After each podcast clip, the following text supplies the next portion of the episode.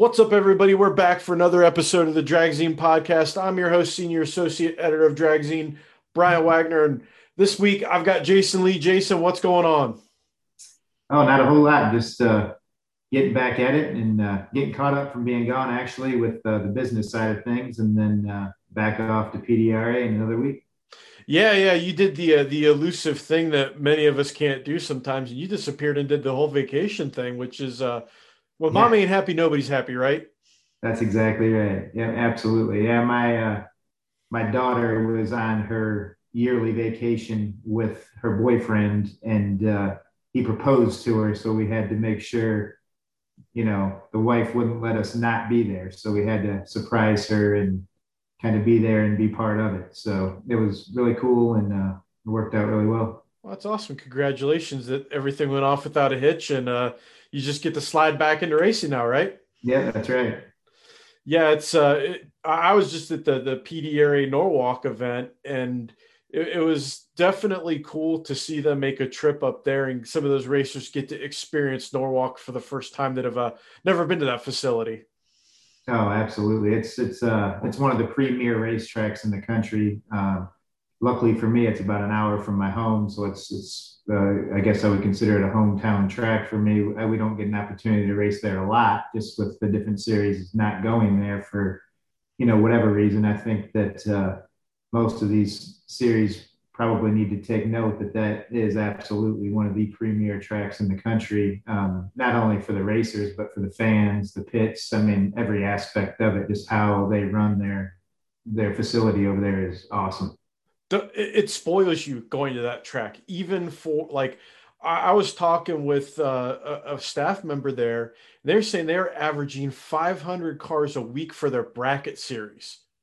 Just for a weekly bracket series. Oh absolutely. And, you know it uh, and again it just goes to show how well he runs his program. I mean it's very disciplined it's very structured everybody knows what's to, you know what to expect. They know what to expect out of him, and he, you know, and, and they know what's expected out of them. So it's uh, it's very very clear. You know, it's very organized, and I think most drag racers, you know, at least the successful ones, are very organized, and that's what they like about it. Racers, it, it's easy. Payout, prep, program. You do those three things, and drag racers will literally follow you off a cliff. That's exactly right it, it was crazy too. Evan Smith and I were talking. I saw him at at the NMRA race pull out his phone and take a video. I'm like, what's he doing? I look over, and there was Bill Bader Jr. himself sweeping up a pile of rubber over by where they park the tractor. That right there tells you everything you need to know about that facility and how they do things. Oh, absolutely. I mean, they have all the appropriate equipment. Uh, you know, oil downs or, you know you know to a minimum and, and when they do have them they're cleaned up very quick. It's it's very uh, similar to uh, world cup. You know jason miller we always used to joke about it but if they have you know I, I don't want to point fingers but if you had an import explode and oil down the track you know we made jokes that they're like propelling down from helicopters and jumping out of trees. I mean there's crew coming from everywhere to clean up and it you know as a racer being part of that you just you kind of respect the fact that they, you know, that they want to get that, keep that program moving for the fans, and you know, and that's a that's a big deal, you know. Oh, that's no joke. Those two tracks do what they, they use like for the import versus domestic World Cup in Norwalk. They use what I call the swarm technique. Anytime something happens on the track, there are people swarming from both ends to check out the problem. Like that someone will go out and check it over if it needs you know look usually the the starter or the track manager on this little moped. Then after that it's like there's people on tractors there's people on little stand-up blowers. They're like you said they're dropping in from the sky everywhere to go down and fix it in a hurry. Yep, yep. no no there's no question. I, I know at norwalk i'm pretty sure it's a company policy for you know everybody to drop what they're doing and go just as it is at the World Cup. But you know, at Norwalk, I'm pretty sure the only person that has exemption to not cleaning anything up is the whoever happens to be working the ice cream store. You know, you can't drop the scooper under no circumstances. No, no, and that is yeah.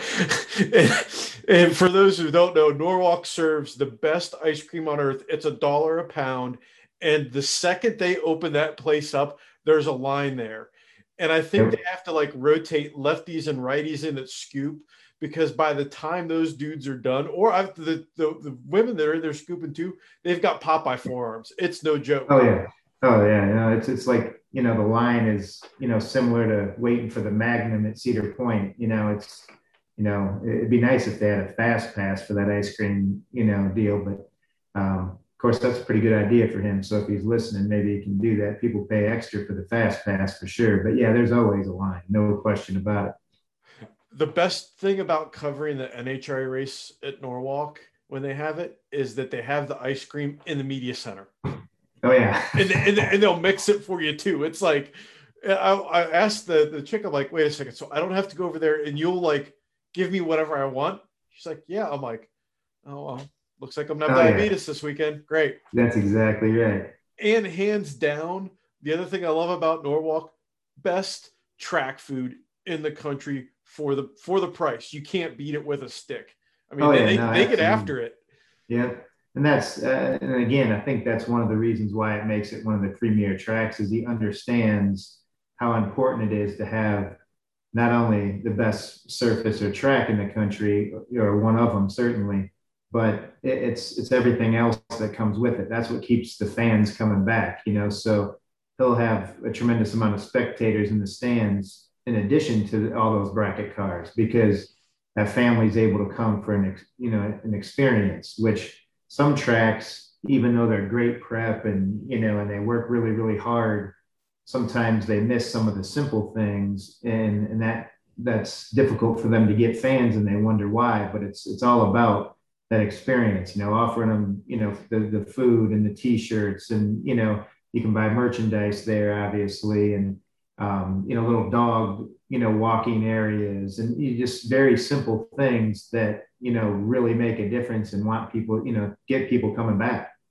Yeah, exactly. It's the, the details, the, the yep. complete detail planning is what makes going to that place an experience. Absolutely. And, you know, one of the things I wanted to kind of hit you up about, a lot of people might know is, you know, how did you get into the drag racing? What attracted you to it? And then when did you decide to, you know, make it a career? How did, how did all this kind of start and come about for you? Um, actually, it was uh, um, kind of a weird deal. But you know, I, you know, in high school, I just enjoyed, you know, speed and the adrenaline rush of you know snowmobiles, jet skis, you know, things of that nature. That you know, basically, just get an adrenaline rush because of the speed and myself personally, I was torn between doing circle track racing or drag racing. And uh, there was a local guy in this area that was really good at the circle track racing. And, you know, I went out to watch some dirt track racing and he raced some ARCA and, and uh, was able to, you know, to go to watch his dirt track program and just see what it all entailed, you know, and like how much money does it cost? You know, what, what's it like? What's, you know, how's the fans? You know, what, what's the whole experience? just how can I get my best bang for the buck? And it didn't take me more than five or 10 minutes to know that that wasn't for me when they, you know, he was a premier racer. So people would team up and, and try to run him off the road. And, you know, and he, he got, you know, tens of thousands of dollars of suspension part damage, brakes, calipers, you know, A arms, you know, things of that nature. And uh, I'm like, oh, I'd be in jail night one, you know, like, you know, somebody runs me off the road purposely, like I'm going to go crazy, you know. So I, you know, I went to one race and made a determination that maybe I need to look into drag racing because I did enjoy it. I had a couple street strip Mustangs back in the day. You know, I've probably had 40 different Mustangs and um, always enjoyed trying to make them go fast and, you know, do what everybody does, the exhaust, the clutch kit, you know, and, uh, you know, get rid of the Thermactor air valves on your, you know, and turn off all the emissions and just see how fast you can go and, uh, you know, drive it up to Norwalk and drive it home, you know, and that was a lot of fun. But um, it wasn't until I worked for BP as a um, district manager uh, for several years. And uh, during that time, I started racing as a hobby well, local tracks, you know, Milan and, you know, Norwalk occasionally and, and, uh, was doing really well with it and decided to race like NMRA, you know, the drag radial class back in the day and started doing very good with that. And as I was doing all of that, people continued to come up to me and say, you know, where can I get this product or how do I do this or how can I go fast or, you know, how can I do what you're doing, you know? And I would always just point them in this direction or that direction and tell them how to do it. And uh, just one day, you know, the light bulb just kind of came, just went on. And, you know, uh, you know, I had, I was fortunate that as I started getting, you know, good at winning the drag radial class through NMRA and NMCA, that you know I accumulated a lot of sponsors through the way, and those sponsors allowed me to sell their product. You know, which obviously helped them. You know, if, if I had a part on my car and somebody wanted it, instead of me saying call so and so, I started to say call me. You know, and and and I'll go ahead and sell you that product. You know, and uh, that's I mean PTP racing. I mean it, it started out as I mean, part-time performance because that's what it was. You know, Patrick and I, I met him through drag racing at NSCA, and uh, you know, he had a very good, um, you know, blow-through carbureted following, and I had a good fuel injection EFI following. So, you know, at that time we became friends, and we just, and he was a mortgage broker at the time, and he was making really good money doing that. I was making good money working for BP and we just said let's let's try to do this part time so that's you know hence part time performance so it all started um, very very smooth and then you know within just a couple months it was like wow you know this could be this could be a full time gig in a hurry you know and uh, so that's what it became for, for me. He's continued to be a mortgage broker and do part-time performance at first. And then uh, not, I don't even think we were a year into it. And then he stopped being a mortgage broker and, you know, jumped into the, the PTP thing full-time. And uh, that's kind of where we're at now. I mean, ever since then, which I believe that was uh, 2000, 2007. Um, and I mean, literally every year we, we've gone up business wise, volume wise, you know, sales dollars, tuning dollars, the whole nine yards. So um, even through COVID, you know, it was that year was better than the prior year. So um, every single year we've we've continued to grow, you know, selling, you know, selling parts and you know, tuning cars. So um, very, very grateful that we were able to kind of create what we have and uh, we try to keep it really, really simple and, and, and try to offer the best customer service that we can. But it's nice having both of us because like right now he's he's tuning, you know, two customer cars in Virginia as I sit here and talk to you today, you know. It, it's interesting seeing how all that's evolved. You know, I used to work for Ray Litz. We'd see you up at Milan racing all the time. And, you know, yeah. I don't think a lot of people understand that like both you and Patrick and you know especially you you know you you piled up a lot of wins and did a lot of impressive things before you you know kind of stepped back a little bit to do the tuning side of things you know how did that time as a racer help really sharpen your skills as a tuner um, you know, I think one of the things that we can kind of offer, um, and, and, other tuners can as well, but being behind the wheel, you know, it's there's been several customers that because I've been behind the wheel, I've won several championships. You know, I understand what it takes to compete. Like if if somebody calls me and says, "I want to do this. This is my goal," you know, you know, I can tell them what that's going to entail. Not you know, just feed them a bunch of bullshit and then they're unhappy because I fed them a bunch of bullshit. I can be very straight and honest with them and say, this is what it's going to take. Like it becomes your life when you're competing for a championship. It doesn't matter that your kid's getting married or you have an anniversary or you missed your daughter's birthday party. Like when you're running for a championship, they don't reschedule races for those events. So when you're running for a championship, unfortunately, it has to become your life for that year if you truly want to give it a go. You know, otherwise you're not a contender because you can't miss those races. You know, so and and from a driving perspective, you know, I've got guys that may struggle with their lights, they may struggle with shifting, they may struggle with different games that are played staging, you know, and I can kind of you know, walk them through all these scenarios so they're prepared for them before they happen. You know, because in racing you don't get any second chances. You have to be prepared. You know, and uh, being behind the wheel as a driver, you know, I, it's it's something that's always whether you're doing it or not, you're always a driver. You know, like it's you know these last several years when I stepped away, you, you, know, I ran, I won several championships prior to just stopping cold turkey.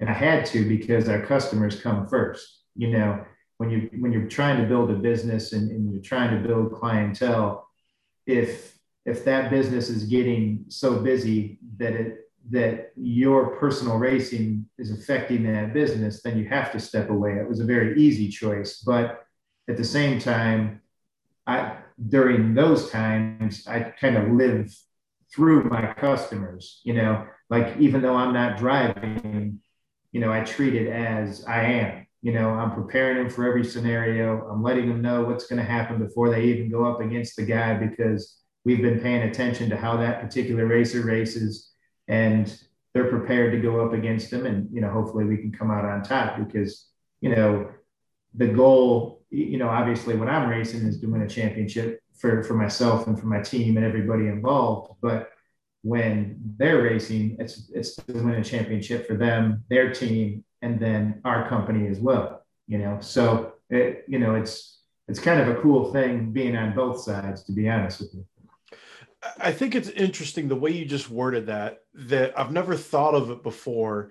That a lot of times, depending on the tuner and the services you're offering, you're almost like a traveling head coach for a team that oh, has oh, experience that, you know, you're either helping a team make that next step or you're taking a, a veteran team that's made that step and then pushing them to that championship level, right? Oh, absolutely. I mean, there's, you can have the fastest car on the property. That's about 30% of, of it.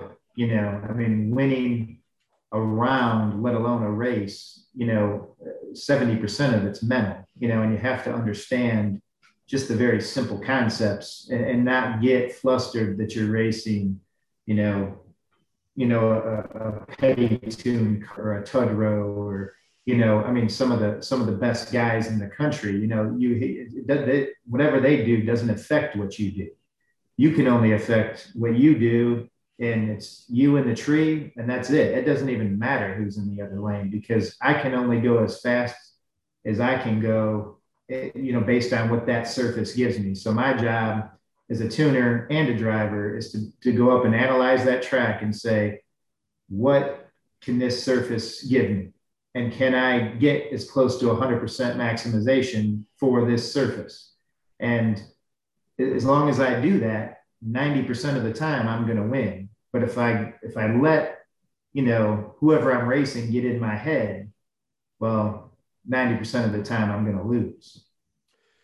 And what drives that point home even more, I think, is that you're seeing a lot more parity across the board with horsepower levels people being able to extract it, extract a certain amount of power out of these different, or, or they're running the same combinations. But it comes down to how well these racers have prepared and how well they execute their plan, right?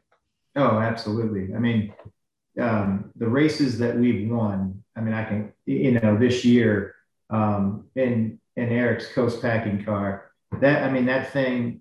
In order to get to where we are right now, it, it just comes simply comes down to testing, being prepared. I mean, we spent this this pro mod was kind of new for this team. You know, they they've won small tire championships with us tuning the car. You know, on the west coast, the east coast, and when we transferred over to the pro mod, we simply told them like this is going to be a learning experience for everybody. Like we've done plenty of pro mods as tuners, but we haven't said let's go out and try to compete at this level and beat the best in the world at it, you know. And we spent the first year and a half, two years, basically trying every cubic inch combination, trying every component, every anything we possibly could.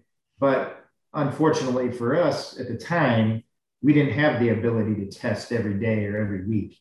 You know, we had to use the events for test sessions. So every time we showed up to an event, we had a different rear gear, a different tire, a different, you know, um, transmission ratio package, you know, a, a different blower speed, different cu- you know cubic inch, different compression. You know, we had completely different elements where you know we were starting over at every single event, and then by the end of the event, you try to maximize it as best you can, see where that puts you, and you know, good. Well, you know, this year we've kind of taken all of the data that we accumulated over the first year, year and a half, two years and and basically you know went back through our data analyzed the hell out of it you know but patrick and i and you know and r&e and, and, and noonan and you know and basically every you know tim lyons and you know every and jimmy rector everybody that's involved in this program mechanically and we analyze all that information that we gathered over the first couple years which was essentially our test sessions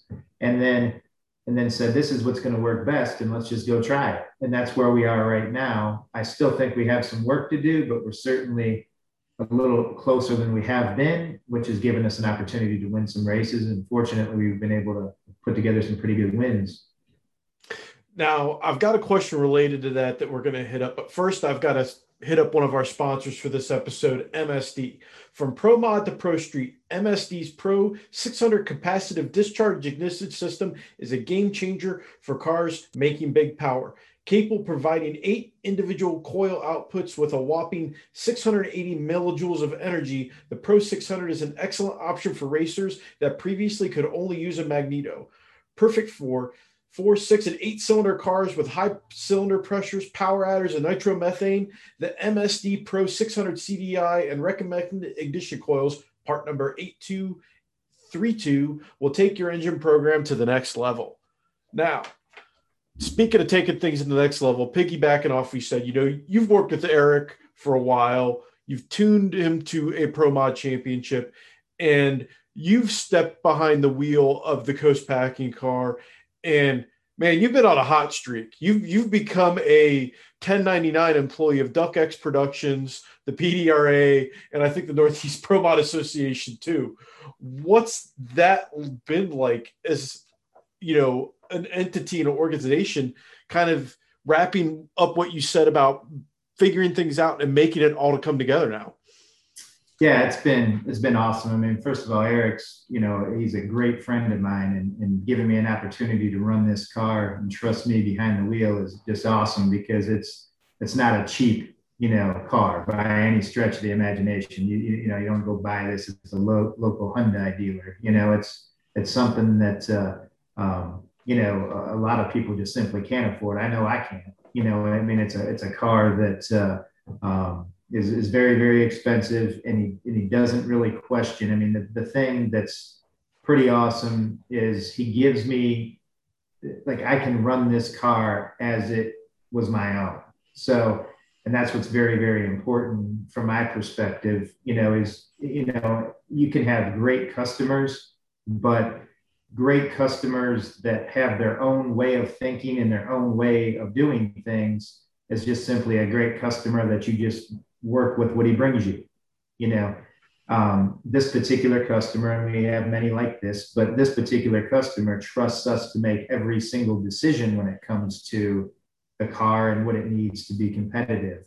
So, you know, when you say, I need this in order to increase my front split, or I need this to increase my back split, like you can have a customer that can simply may not be able to afford what you need to do that, or you may have one that just doesn't agree with your thought process, or you have one that says, you know what, you've been doing this a long time, I trust you, go ahead and do it, you know. And we certainly run everything past Eric, you know, um, but he trusts that we're making the right decision, and you don't get a lot of you know confrontation when it comes to decisions that are made based on the car. It's ran i mean I, I really, it's really no, like it feels like I own the car right now. And that's, that's big because, you know, as a driver, you, you know, and as a tuner, you have to be able to, you know, know that you're 100% prepared to compete against the best in the country. I don't like showing up 90% prepared because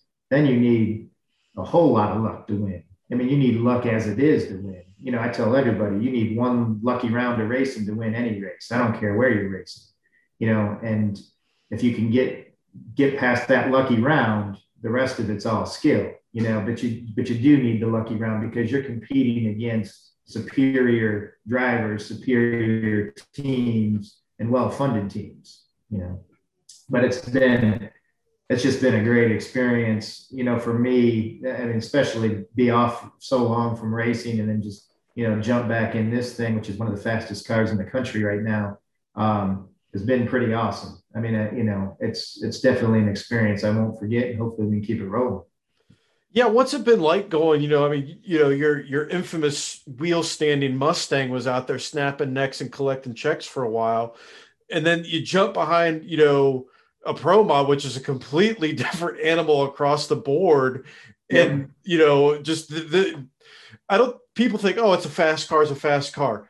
No, there's a fast car, and then there's pro mod fast because this thing's trying to kill you every second it's going down the track. Yeah, absolutely. And it's, you know, the, the thing that's interesting about that is, and, and I guess it's just maybe drag racers or, or, drivers or whatever it is. But, you know, for me, it like a car, I mean, it, it like it, it is on paper way faster than my red car, for example. But for whatever reason, it doesn't feel much faster. So, you know, I think it's just like athletes that play basketball or something or football. You know, the very good athletes, the game slows down for them. You know, they they got this killer crossover dribble, but they've already done it in their mind 10 seconds before it happens, and they already know where the defense is. And, and great quarterbacks can anticipate where the receiver is going to be before they even, you know, the receivers halfway through their route and they're throwing the ball where they know the receiver is going to be because the game's going in slow motion to them because they've done it so many times and they're so comfortable that their brain is so slowed down that it really doesn't feel fast. And that's the easiest way I can explain the white car right now is especially on radials, but it, it just feels very slow to me, you know, and that sounds weird, but it, it feels slow, which is a good sign because that means you know, I'm just as comfortable as I was in my red car. Like people are like, how the hell do you ride a wheelie through the eighth mile, you know, with the tires four foot in the air? Well, if you feel like you're going 10 miles an hour, it's easy, you know, and it's the same thing with Pro Mod. The only thing that I would say about this car that I've noticed on several minor occasions is you can't get too comfortable or too relaxed because if you do, it can really hurt you, you know, because you are going fast. You know, just because your mind's going slow doesn't mean you're not going fast. And you're going fast. And if something happens that, you know, you're kind of laid back and you're lackadaisical because you're so comfortable, you, you know, you can get in trouble to hurt. You know, and these cars are a handful if you wait too long to correct the problem. So, you know, especially on big tires. Yeah, it, it's interesting you talk about things slowing down because that's what you hear about from honestly a lot of the great drivers and people that have a lot of seat time and really fast cars that they talk about is that as you get more used to it everything slows down and it becomes more natural you're not like for lack of better terms freaking out where you're like trying yeah. to wrestle with the car it's just like you you you just it's a natural flow that's exactly right i mean that's that's exactly it prepared for something you're anticipating it happening before it even happens. Um, so the rest of it's just easy, you know. Um, and that's I think that's the biggest difference between a good driver and a, and a driver that's not, you know, that's not going to win those races. No matter what you do, no matter how much money you have, if you're freaking out and your mind's going crazy, that's that's not a good racer, and it will never result in a win. Like there's it just won't because even even when when you tune somebody like that, you know, you have to be able to anticipate. Like I need to know what somebody's light's going to be before they go up there because I make tuning decisions based on what I need to run, you know, based on who we're racing against. And if their lights are all over the place, I don't even know what the hell to put in it. You know what I mean? Because it's one of those deals where, you know, if you're going to have a 122 light versus no 022 light, that's a different tune-up you know, to win that race because I have a good idea what the next guy is going to run. You know what I mean? I, I, know within reason because all the data is there. You just have to analyze it before you go up to compete against them. And then I know, okay, this is what I got to put in it. So as a driver, you know, it's very, very important to be consistent, calm, you know, and smooth So that feedback, your tuner, no matter who it is, whether it's me or any other tuner in the country, they need to know what that driver is going to do. And if they can get that out of the equation, that's just one less thing they have to think about when they're trying to make that car, you know, get to the finish line first. Is that another thing as a professional tuner that you know that you play the role? You're playing the role of a coach. Is there times where you've got to calm your, your player, your driver down when they start getting a little wound too tight? If there's a problem, do, do you have to play into that and think about how you're going to approach situations? Oh, absolutely. I mean, when I first started working with Eric, I mean, um, because I'm driving his car, we'll we'll use his use him as an example.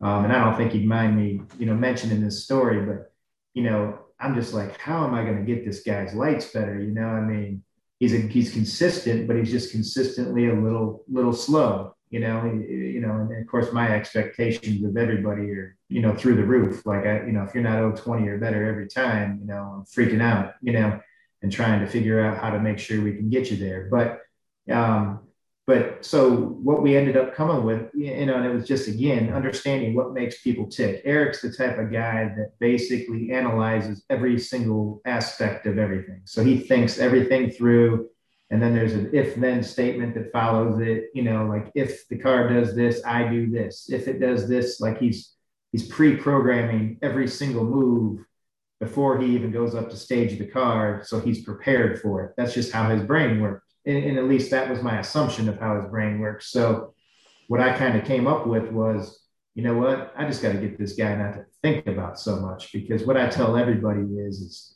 you know, if you're thinking about one thing, you're you're 20 numbers slower on the tree. If you're thinking about two things, you're 40 numbers slow on the tree. If you're thinking about three, so on and so forth. You know, if you think about five things, you got a 100 light. You know, and it's just because your brain has to be focused on exactly what you're doing. And with him, we, we would sing in the headsets while he's staging the car. You know, we're singing songs, you know. Um, you know, he's on there singing and, and, and be, when, with him singing, it took his mind off of everything else he was thinking about. So then he could just go up there and react. And his trees started getting better and better and better. And then it got to the point where we didn't have to do that anymore but because he was then he was comfortable. So once he was comfortable, he didn't have to think as much either. So then he became, you know, very good at what he was doing, and as a result, we won a lot of races and several championships. You know, um, you know, with his car and with that team. So that's just one example of understanding your driver. You know, I've got several other ones that you know, are very calm, cool, collective. I got turbo drivers that are like, okay, who we racing? Another turbo car? All right, great. I'm going to burn them down. You know, I'm thinking, you're in a turbo car. Like, how are you going to burn down another turbo car? But they're just so comfortable that they don't, it doesn't faze them. You know, they don't even know they're in a turbo car. You know, and that's that's some of the best turbo racers. You know, is they don't care that they're in a turbo car because it, they can only affect themselves. And once you get past that barrier, you know, that's that's half the equation. Yeah. I think that's a huge part of drag racing that a lot of people um, don't necessarily think about is that you have to do you boo. You don't worry about what the other lane's doing. They could have 30 people over there putting that car in the beams doing a comedy show, whatever. We're going to do our routine. We're going to light a bulb, light a bulb, go race. And there's a lot of people I think that at all levels that fall out of their game and become a not very calm, and that leads to them not winning. Yep, yep, absolutely. I mean that that's that's exactly it. It's it's the the driver, the car, and the tree. I mean that's it. You know, and in some classes, whether it's factory showdown or whatever it may be, like those customers, you know, it's just the tree and your shift. That's all that matters. There's nothing else that matters. It doesn't matter that you're you're racing a bar or a Chris Holbrook, like none of that matters. You know, it's it's only you and the tree. You know, and now then you got to hit your shift. So if you, if you knew that you hit the tree, you better be done thinking about that because here comes your shift. You know, and if you miss any of those, you know, in a car like that, you know, you're losing the race because you're knocking the wind out of the car. You know, or bouncing off a rev limiter and you know hurting parts or doing whatever. So I think it comes down to a lot of lessons you learn too, because we learned the whole burn down lesson as a turbo racer. We got burned down one time. We're like, you know what? In the future, we're going to plan for that.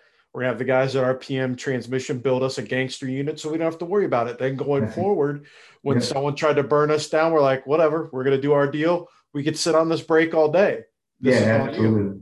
Absolutely. And, and that's another thing that people don't understand is, is some of the inexperienced turbo racers they already are freaking out about being burned down before they even and they don't realize that the way the rules are designed and the way they're written there's really no way you can get burned down as a driver as long as you do what you do and not worry about what somebody else is doing. Because you can i mean when i had i bought or i built after my red car. I mean i still own the red car but i, I had a black coupe that came out for a very brief moment that was a small black twin turbo car and it had a very tight converter and i went up to race it at milan. And first time out i mean i you know and this is before creepers and you know all this stuff. And you know, and it's uh, Charlie Cooper will appreciate it. You know, it, I had what was called a double bump scenario. You had to start bumping the dang car just to spool it before you even went into the top ball, you know. so, you know, you had to start spooling, you know, damn near at the burnout box just to get this thing up on boost by the time you let go of the button. But not once did I get burned out. You know what I mean? Everything was under my own terms, did everything all within the seven seconds. And as long as your components, like you said, in your case, an RPM transmission, mine at that time was an M&M transmission. And as long as those components can withstand that, and you got the appropriate coolers or whatever you need, you know, um, if you're always prepared for the worst case scenario, the rest of it's easy. You know, if they do you any favors, then you know you're good. If they don't, you know you're prepared. So it's uh, you know, that's just I call that turbo people problems, but most of them are self-inflicted. Oh, it's beyond turbo people problems. I saw a guy with a, a blower car this, you know, at the NMRA race that just for some reason decided to double bulb somebody. I think it was during True Street or something like that. Just immediately go on the brake. Yeah, like, dude, we're you know, this this is not this is not a good strategy. This is not going to end well for you. No, and that's and that's the guy right there that his mind's going too fast. I mean, that's that's you know me as a tuner would step in and say you have to slow down. You have to not worry about the guy in the other lane. You know, you, like you're going too quick here. You're something's going to go way wrong, and it's going to be whether you're going to blow up on the trans brake or you're going to go red or something's going to happen because your mind's going too fast. You have to slow everything down, and and that again, being a driver, I kind of know what's going through his head to create that problem. You know. That, that's also the guy that the, his his transmission and converter builder are watching on the live feed, screaming at the TV. Yeah, yeah they, they didn't even get to see the pass because they passed out. yeah, yeah, they're they're just hoping and praying they don't see a thermal event happen and you know stuff yeah. like that. Ugh, just it makes my. Oh, whenever I see someone on a brake for too long, like I immediately have bad flashbacks and start smelling burnt transmission fluid. It's yeah. just it's the worst smell ever. Oh yeah. Yep. Well, you helped Ray in a time where same thing. It was that time where converters weren't totally optimized yet or figured out. You know, they just they were all just way too tight because that's how a turbo car goes fast and dump valve strategies and stuff weren't perfected. So you know, so spooling was a pain in the ass no matter what you did, you know, and that that was a very tough time to be successful with a turbo car and the people who figured it out, you know, and, and we're in the cutting edge of all this dump valve technology. Those are the guys that were very, very successful because that was the huge difference or, you know, because it allowed them to run those tight converters, you know, and spool the car, you know, and, and typically what most people did and the mistakes that they made in the past where they're like, screw that tight converter. I just got to put this loose one in. Well, then they had 25% slip at the stripe, wondering why they weren't running with the next guy, you know, but it was raceable, you know, so that's just the way they went, you know, back then. You know, it kind of dovetails into, you know, another question people might have is, you know, what's the hardest thing about being a professional tuner? They, they, they see you guys – on the live feeds and you know at the track banging on the keyboards you know and bouncing around. And it's it's not all uh lawn chairs and battery chargers is it?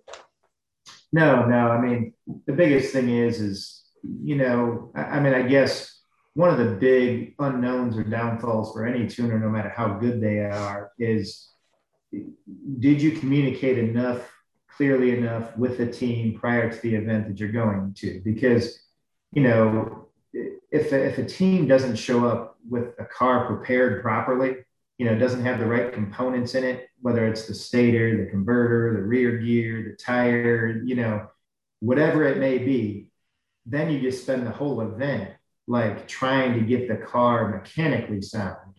When an ideal situation for a tuner is that the, that you stay in communication with that customer on a regular basis and it shows up mechanically sound if that makes sense. You know because you can't you know i always tell everybody you know one of my favorite lines is i just tune the junk you bring me you know? And if you if you bring me junk you're probably to get pretty junky results because i can only do so much with that you know? But if you bring me the right combination and you come with the right mindset, there's a pretty good chance we're to do really well.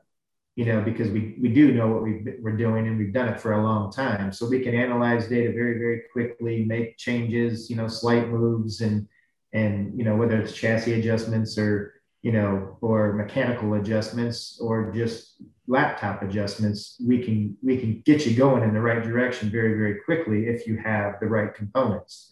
You know, and that's that's one of the hardest parts of tuning is you're not attached you know like i said with this white car it's it's i know how that car is showing up. I know what components are in it and what my game plan is going into it before i even arrive at the track.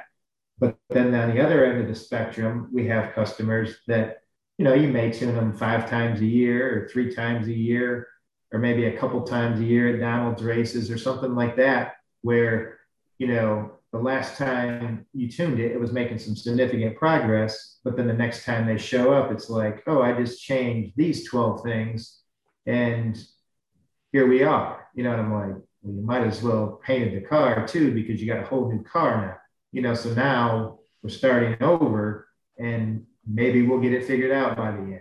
You know what I mean? So that's what makes the job very, very challenging is just the communication that has to happen and you're also trusting that those particular people or customers or whoever they may be actually understand and do what you're instructing them to do prior to their next you know event. Because sometimes that communication you know it's just like anything you know you say something but they hear it totally different. And then you figure out once they show up that something's not right you know based on your conversation. So again it's not in your garage or your shop. So you know you don't have any control over that you know? So that's the that's the tough part you know being a competitive tuner. Like when i show up you know i, I want to win. We used to have an expectation that as long as we can make that customer faster than they've ever been you know that that used to be kind of what we took pride in no matter what happened at the race. As long as they could be faster than they've ever been in their life and they go home with their fastest time slip ever you know, that was a great accomplishment. But now, I guess, as you do it more and more and more, and my competitive nature as a driver is kind of bled over into the tuner in me. You know, I want to win every damn race with every customer now. You know what I mean? It, I don't care that it's their fastest pass ever. Like it needs to be the fastest pass of everybody, you know? And that's just, you know, I don't know if it's because I'm getting older or more competitive or just that's just an expectation I've kind of always had, but maybe didn't have the same confidence that we do today. I don't I don't know what that stems from, but I don't think there's anything wrong with it. no, not at all. You know, it's funny as you were describing the, the challenges of a tuner. What pops into my mind is that it's very similar to the challenges of a dyno operator when someone drags something to the dyno that has vacuum leaks is leaking and you know you're only going to get the results you want. I can't do my job as a calibrator when you bring me something that's on life support as it's running. No that's exactly right. Yeah your your expertise is, is operating that dyno and squeezing every last ounce of horsepower out of it. But they're leaving 30% of their horsepower off the table because they've got all these mechanical issues So now you just turn into a You know, you're you're basically, you know, giving them a full service, you know, before you even get to tune the car. You know, that's it's pretty frustrating, you know, and uh, I can totally see. Yeah, I mean, that, that's one of the reasons why we do what we do. You know, we we do, we actually we have dynos that we have access to, you know, but we've over the years we've talked about it and talked about it. Like, should we open a shop? Should we have a dyno? Should we do this? Should we do that? And uh, I just I like the direction that we've gone, which is you know just getting our hands dirty at the racetrack to figure it out because that is frustrating. I mean, and, and someday when we want to slow down a little bit and maybe not be gone so much and and you know be centrally located where we can you know clock in from nine to five and you know dyno cars all day that that may be the direction that our company goes someday but it's certainly not now. Because i you know don't have the patience for that exact example. That's why you need to have a deposit taken up front and then you have the whole deal where it's like this is what it's going to cost you if all I do is tickle the keyboard. If I got to start turning wrenches, then we're going to go to a whole different tax bracket, my friend. Oh yeah, oh yeah, yeah. You jump up about three levels when you got to pick up wrenches, especially barnyard. I mean, that, he's allergic to wrenches. I mean, I don't know if people know that or not, but it's. I mean, there's been some stories where if he picked up a nine sixteenths wrench, his face started swelling up. Like, yeah. I the, the, funny story behind that, I, I, was involved in a thrash on a car that he was working on or, you know, tuning. And it, yeah, he, he didn't pick up a wrench. It was pretty much everybody's like, you know, just we'll, we'll show you what's broken. Just stand over there. We'll, we'll take care yeah. of this, please. Yep, that's right. Yep, absolutely. I mean, and and I mean, don't get me wrong. He absolutely is capable and and, and can wrench and and he um, you know, as of recently, he's been underneath some cars, making some four link adjustments and stuff like that. And he's actually started to wire some cars, which is, uh, and I just said his name and he's calling my phone. But, uh, um, but, uh, yeah, so he's, he's certainly capable, but it's just a joke that we have as tuners, like, you know, where, you know, we need to, you know, we, we can't get our hands dirty because, you know, the, the, the keyboard may not work, you know, and, and uh, you don't want me to slip up on a keyboard because I got oil on my fingers. You know, it's just it's just a joke, but we certainly both of us. I mean, you know, back in the day, that red car, I won a lot of races with it, but it wasn't by you know just sitting down in a lounge chair. It was, I mean, head gaskets and wrenching and you know hitting walls and getting the car back running for the next morning and just you know endless amounts of wrenching. So and he was he was there you know with me during those times, but it's uh we just we make jokes about it that you know we're we're retired now from that aspect of it. I I can vouch for that because I have seen you put multiple head units on a car at the World Cup. Multiple, oh, yeah. multiple head units, but we, we can get into more of that here. I've got a question that, that's kind of uh, about that that should be fun for you to answer. But before we uh, kick things into high gear here, I got to hit our last sponsor, ProCharger. For 25 years, ProCharger has been the industry's leading aftermarket supercharger manufacturer by designing, engineering, and building the most powerful, reliable, and advanced centrifugal superchargers on the market. No matter if you're looking for 3,500 horsepower record setting pro mod power or a DIY system for your street car, truck, or even motorcycle, ProCharger has a perfect supercharger system for you. For more information on all the amazing ways you can bolt on 40, 50, 60, or even 100% more horsepower to your ride, visit procharger.com. So we hit our last sponsor integration here, and it's funny to see you and Patrick. I think you tune everything but golf carts literally at the track, and you might tune those at some point that we don't see. But what's the what do you enjoy the most about tuning all these different combinations at the track? You know, you get to play with everything. You know, what do you like about that? Um, I think just taking it from a, I guess, kind of a virgin product to to the end result. You know, you you put together a combination on paper for a customer because they're looking for your advice, and just seeing, you know, can you achieve the goal that you set with the customer? I mean, that becomes the challenge. And what I like about and enjoy about drag racing is it's all a challenge. You know, um, if it wasn't a challenge, I don't think I would do it. You know, I mean, it's you know, and that's that's one of the things I like about big tire racing. I mean, I don't want to go off on a tangent, but I mean, it, like to me, radial racing is so easy compared to big tire racing. You know, keeping that big tire around and, and keeping it fast and efficient, you know, is such a freaking challenge. You know, and and the people that understand that sometimes taking power out makes you go faster on a big tire and you know things of that nature that it just works completely opposite of radial racing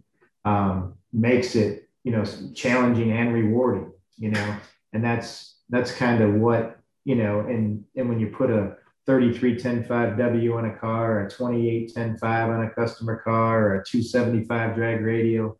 I mean, just they're all completely different and want completely different stuff, chassis settings, shock settings, all of that, and understanding all of that, you know, um, is what makes it very appealing. You know, it's everything's kind of its own puzzle that you're trying to put together, you know, and when it's finished, you know, you want to, you know, take a picture and hang it on your wall. You know, I mean, it's, it's, that's just kind of what makes it rewarding, you know, is, is the, is, I guess, all the pieces that have to be in place to get to that final result.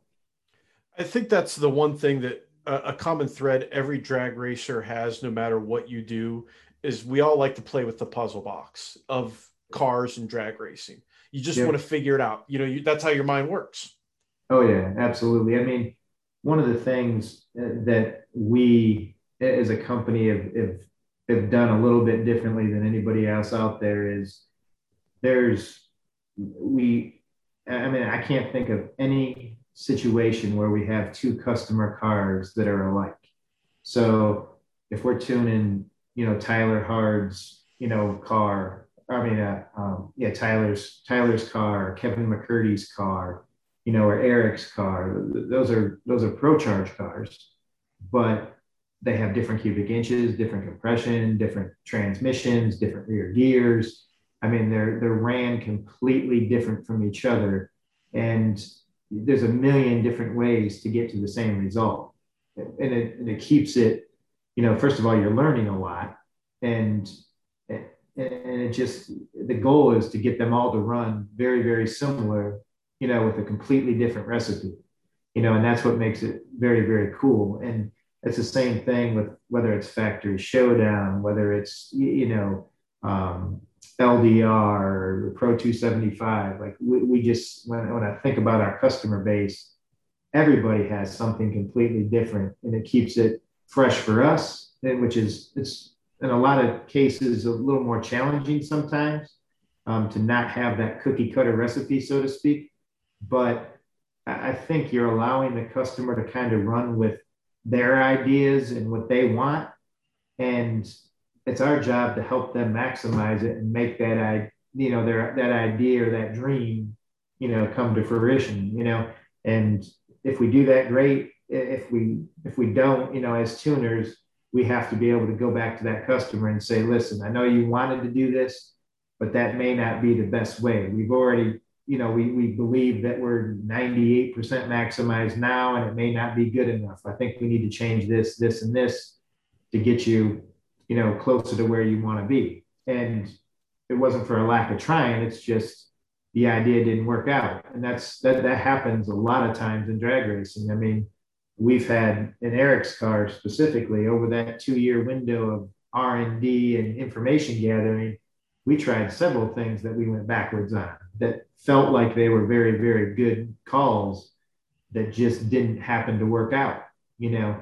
And and you have to be like man enough to say like we got to hit the reset button here that didn't work you know and just can that idea and move forward you know and not be stubborn and be stuck on it so long that you just become very underperforming and not do well you know?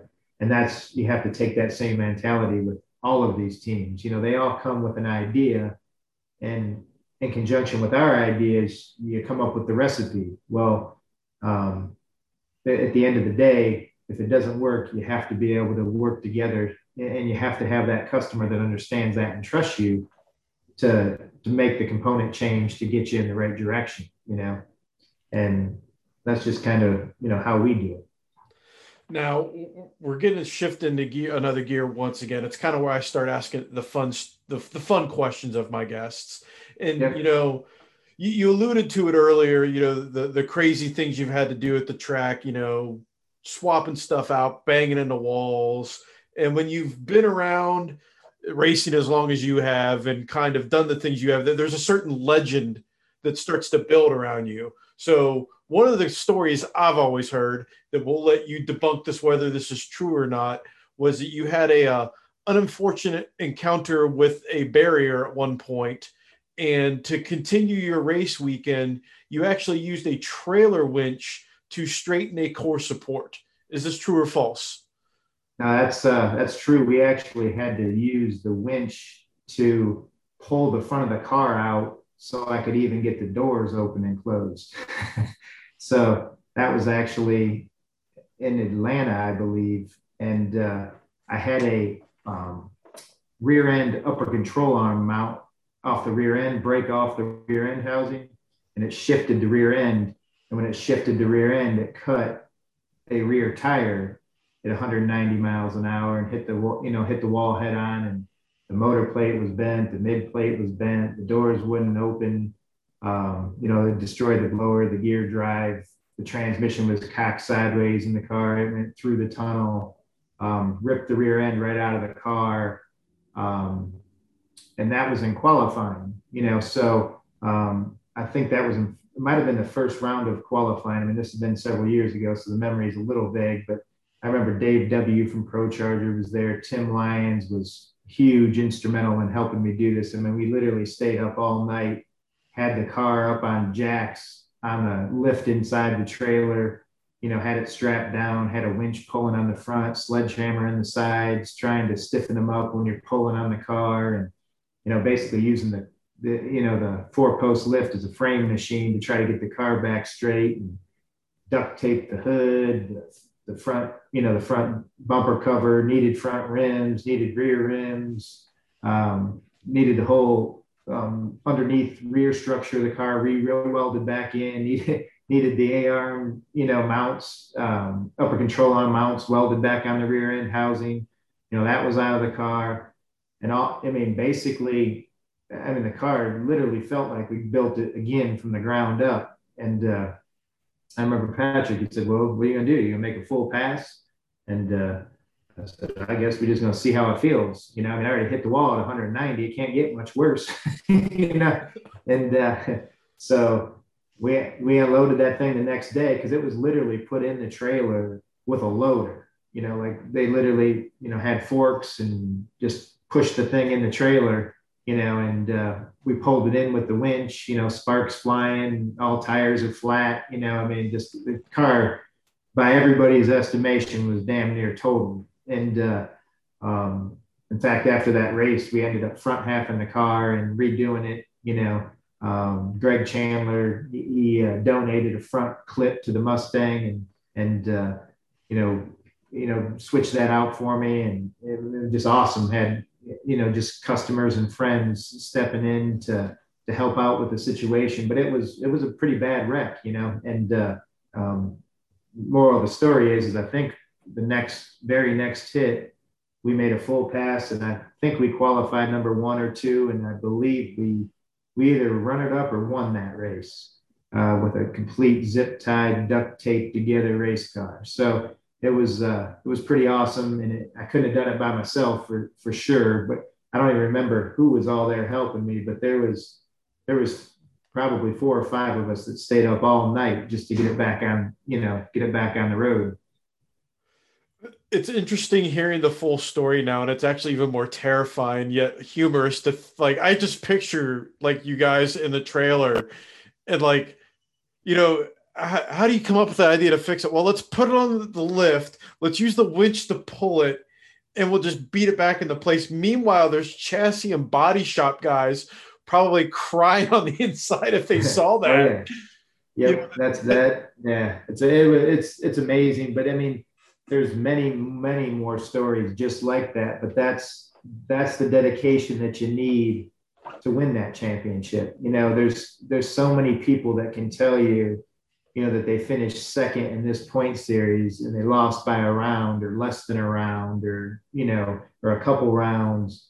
And it, it's, you have to have that mentality. Like you can't, you know, you can't just give up and go home. I mean, and if you do, the chances of you winning that championship are diminished significantly.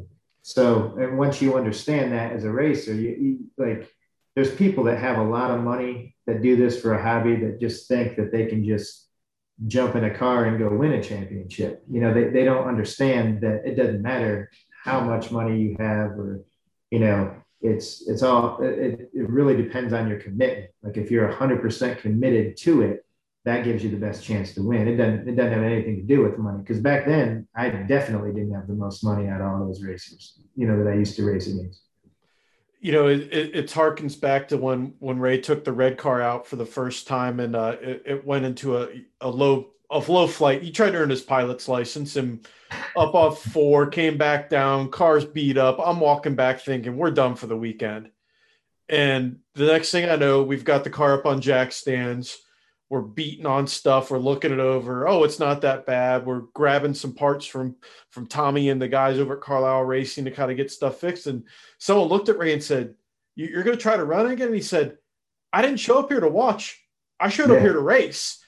And that right there that was a light bulb moment where i'm like that's that's what this is all about right there this is not local bracket racing anymore. This is a whole new level Oh yeah, no, absolutely. I mean, and that's the mentality that it takes to be successful doing this. If you don't have that, you're just out having fun, and you may you may win a couple rounds, or you may you know maybe even win a couple races, but you certainly aren't championship capable, you know, without that mentality.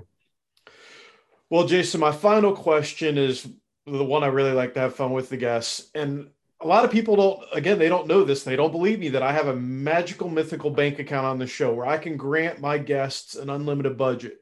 And for your particular question of budget if you could build the perfect race car what would you build? You know what car what class would you run? You know what that that that build in your mind you think about when you're daydreaming what are you going to build?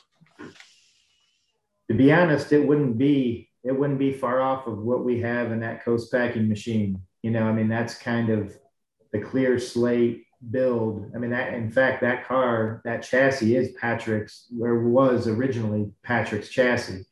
Um, so that was kind of our, that was going to be, you know, kind of our company car per se that we knew with, with business and, you know, customers and um, we just couldn't give it the you know the time that it needed um, you know to actually be successful running it you know ourselves.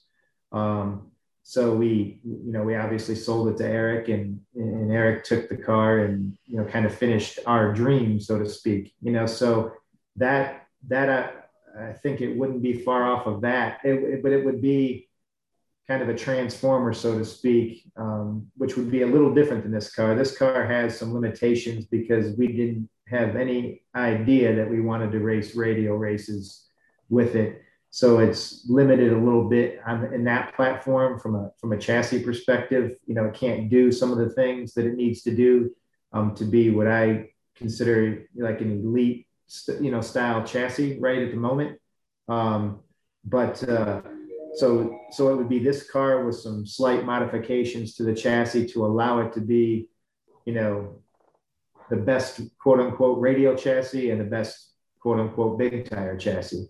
Um, because I really do enjoy both of those in venues the, the most. Um, I love the challenge of the big tire, you know, trying to figure out how to run as fast as you can on a radial on a big tire is a, is a, is a huge challenge. And I mean, we, we went a 59 this year on the big tire and we've been a 50 flat on the radial so we're getting closer. Um, but that you know to me you know it didn't matter if i had 200 million dollars or 20 bucks. That's that's the car that i would want to build and that's the class or the classes that i would want to run because they're they're the most appealing to me and there's so many organizations to race like big tire wise there's PDRA, NMCA, you know, Northwest, you know, Northeast Pro Mod, Midwest Pro Mod, you know, um, there's I mean, several, several different venues throughout the country to race that in ADRL now as well. I mean, it just uh, like you could race every weekend, seems like, you know, and if I had all that money, I'd probably race every damn weekend. just, put, just, put, it on the racing, right? Like I got the car. Yep. Put it, that's right. Just put it in set cards. Yep. Well, Jason, our time here is coming to an end, and I like to give my guests their opportunity to pull off the old John Force and thank every sponsor and everybody they need to thank and tell people where to find them at. So uh, I'm going to turn the floor over to you, my friend, so you can tell people who you need to thank and where they can learn about what you got going on. Yeah, um, you know, obviously need to start with Coast Packing. I mean, they're, you know, they're the the whole vehicle behind you know that the white car that I'm that I'm able and fortunate to drive this year.